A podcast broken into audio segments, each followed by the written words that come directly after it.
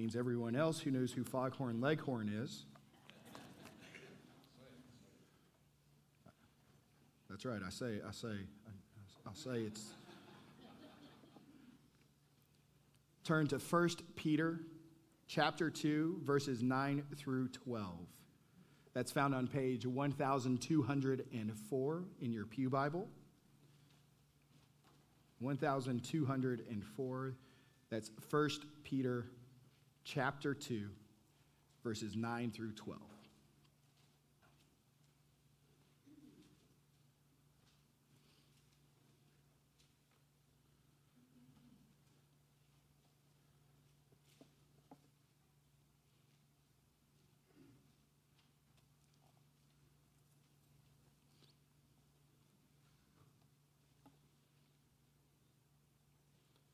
There it's written.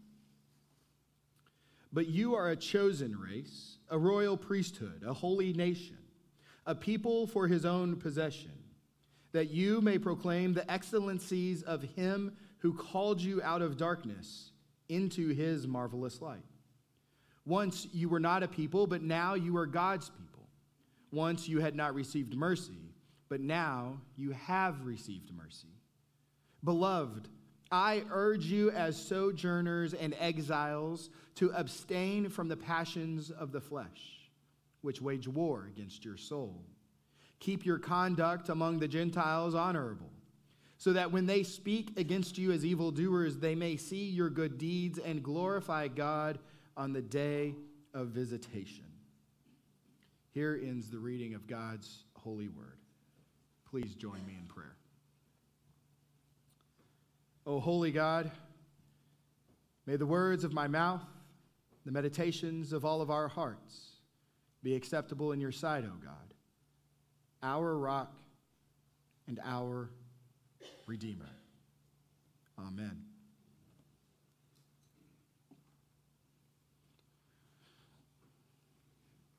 I have a question for you. One that you may struggle to answer. Who are you? Who are you? How is it that you define yourself? Right? There's, there's ways that we ask questions eh, when we meet someone new to, to figure out how we can identify them, but how is it that you identify yourself? What is your identity? Is, is it that, eh, you know, that you're a husband or a mother, a grandmother, or a grandfather, a neighbor? Are you a friend? Is it that you're an accountant or a pastor or a builder or a salesperson? Who are you? And why does it take so long before we get to who we are in Christ Jesus?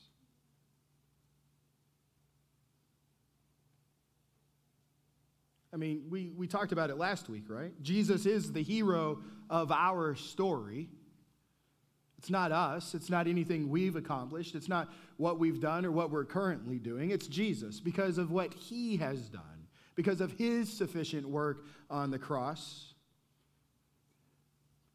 Here's the kicker because of his work on the cross, because of what he has done and our faith in him, you have been adopted as daughters and sons of God our Father. Hold on to that for a moment. You have been adopted as sons and daughters of the God Most High. Who are you? You are sons and daughters of the God Most High because of what Christ has done and our faith in him, that is what makes us children of God. That is our new identity. Since we have come into Christ, that is our identity. Not only our new identity, but it is our most important identity. But why does it take so long before we even mention it to somebody else.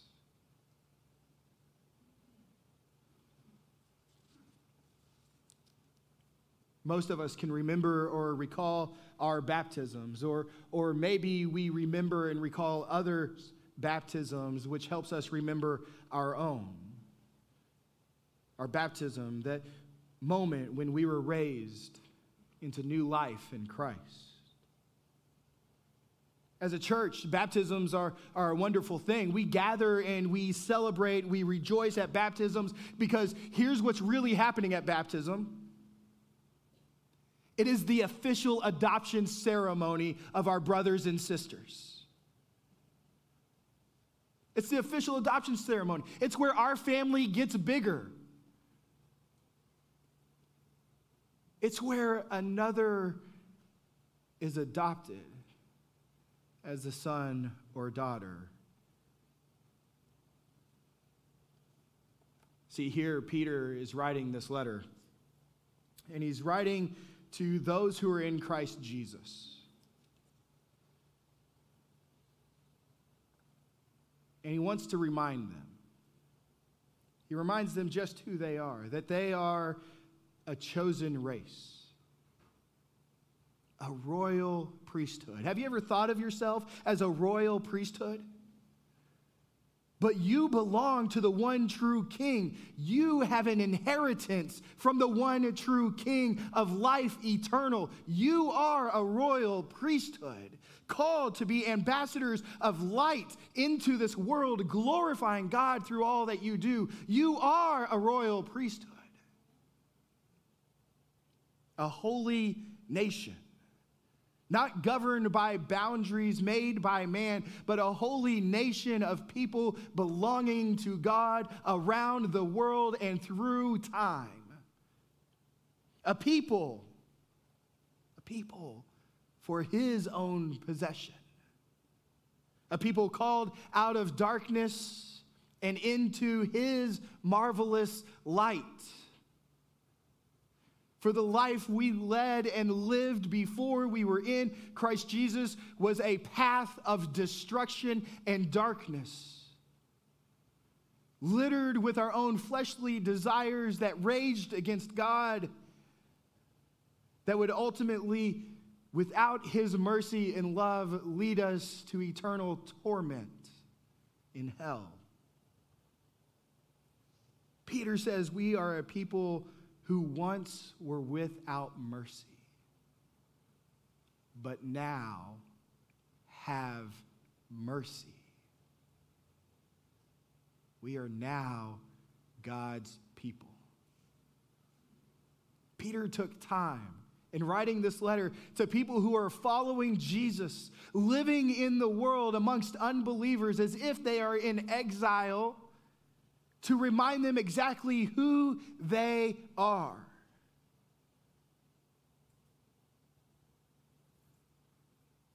We need that reminder too. Because the chances are, when we get asked who we are, we're more likely to identify with worldly things, things of this world, identifications of this world. And yes, some of those are good things, but they are not ultimate things or eternal things. Yet we place them in that position. As Peter writes to these Christians who are living in exile, because they're not living in God's new promised kingdom that is yet to come. So we are in exile. That is who we are. Citizens of heaven living in exile here in this fallen world. And he writes to them who are living in this world, takes time to remind them who they truly are because it matters. It matters how we see ourselves, it matters who we are in Christ. Because for those who are in Christ Jesus, for those who are growing in fluency of gospel, it is through the very gospel in the way that we are to see ourselves and see everyone else. not by our accomplishments. We've all got awards.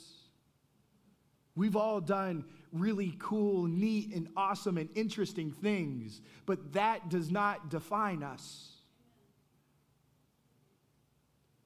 God defines us. He created us male and female, and He adopted us as sons and daughters. God defines us, not by world standards, not by our own fleshly desires but through the love of Jesus as God's beloved children. See, as a, as a side note, as we understand children of God, what we need to understand is not everyone in the world is a child of God according to Scripture. According to God's Word, that is an identity given only to those who have faith in Jesus Christ and his sufficient work, who look to him for his, their salvation. Those are God's children, those are God's people. What that means for us, it does not mean that then everyone else, the Gentiles, the unbelievers, the, and everybody else, does not deserve our love and respect, but because they do. God calls us to love them. And the truth is, God made everyone in his image. And to disrespect someone else made in God's image is to disrespect part of God. But it is a trapping of progressivism to call all people children of God. It goes against the very word of God, and it leads to a, a universalist understanding that, that says no matter what you believe Buddhist, Hindu, Muslim, Jewish, witches, wizards, you will be saved. God's word simply doesn't say that. And to tell people it does is not loving them, it's condemning them. To love someone is to tell them the truth about Jesus that He is the way, the truth, and the life and that only those who go through him will come to the Father. That's what God's word says. That's what we as Christians can affirm. See, Peter makes it clear that the identity of those who are in Christ Jesus, who now live in his mercy, God's children, this church that's been inaugurated and growing has a calling upon itself that the rest of the world does not have. And that calling is what Peter urges. Peter urges God's people to exhibit their new life in Christ as a witness to their identity in Christ. That the way we live is distinct, it is radical, and looks different than the world. That God's mercy leads us into a certain conduct. Throughout history, the church has named that as holiness. That God's word and, and love in our life changes us and we turn towards holiness to become more like Christ, to live as God commands us to live. Peter says it in this way he says it is to abstain from the passions of your flesh. That we would have honorable conduct amongst unbelievers. So that when someone ever wanted to speak evil against you, your good deeds would shine of God's glory. And there's two ways Christians have, have really navigated this holiness. There are some who, who abstain from passions of the flesh, but they have segregated themselves off from the world. And the problem is, when you do that, the world cannot see the change God has done in your life, and there is no opportunity to speak to an unbeliever of the truth of Jesus. The other trapping is that we spend our time here on Sunday. But other than that, nobody can tell by the way we live that we are in Christ Jesus. Because our lives simply do not look different.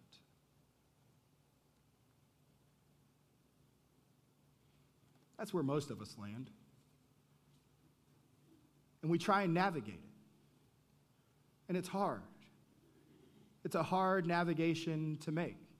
There's pressures on us in every direction to conform to the world and not to conform to Christ. There's pressures on us to keep up with the Joneses or be the Joneses ourselves. There's pressures on us that as the world changes, so too must we change in order to adapt and fit in.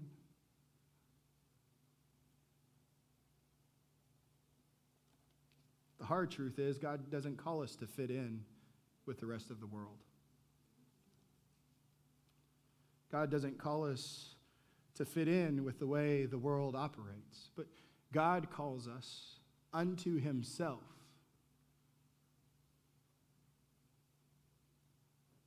And he does so with love and mercy and grace and kindness and patience.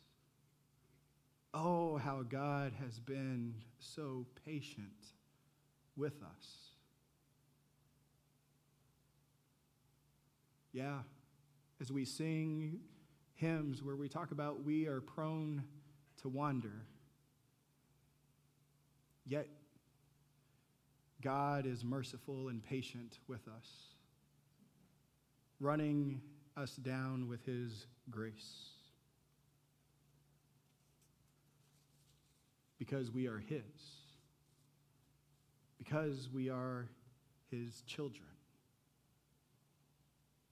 And so Peter urges, his plea is that Christians, gospel fluent followers of Jesus would live a radically different life among the Gentiles, among the unbelievers, so that we may be a living example of the change Jesus has had on us.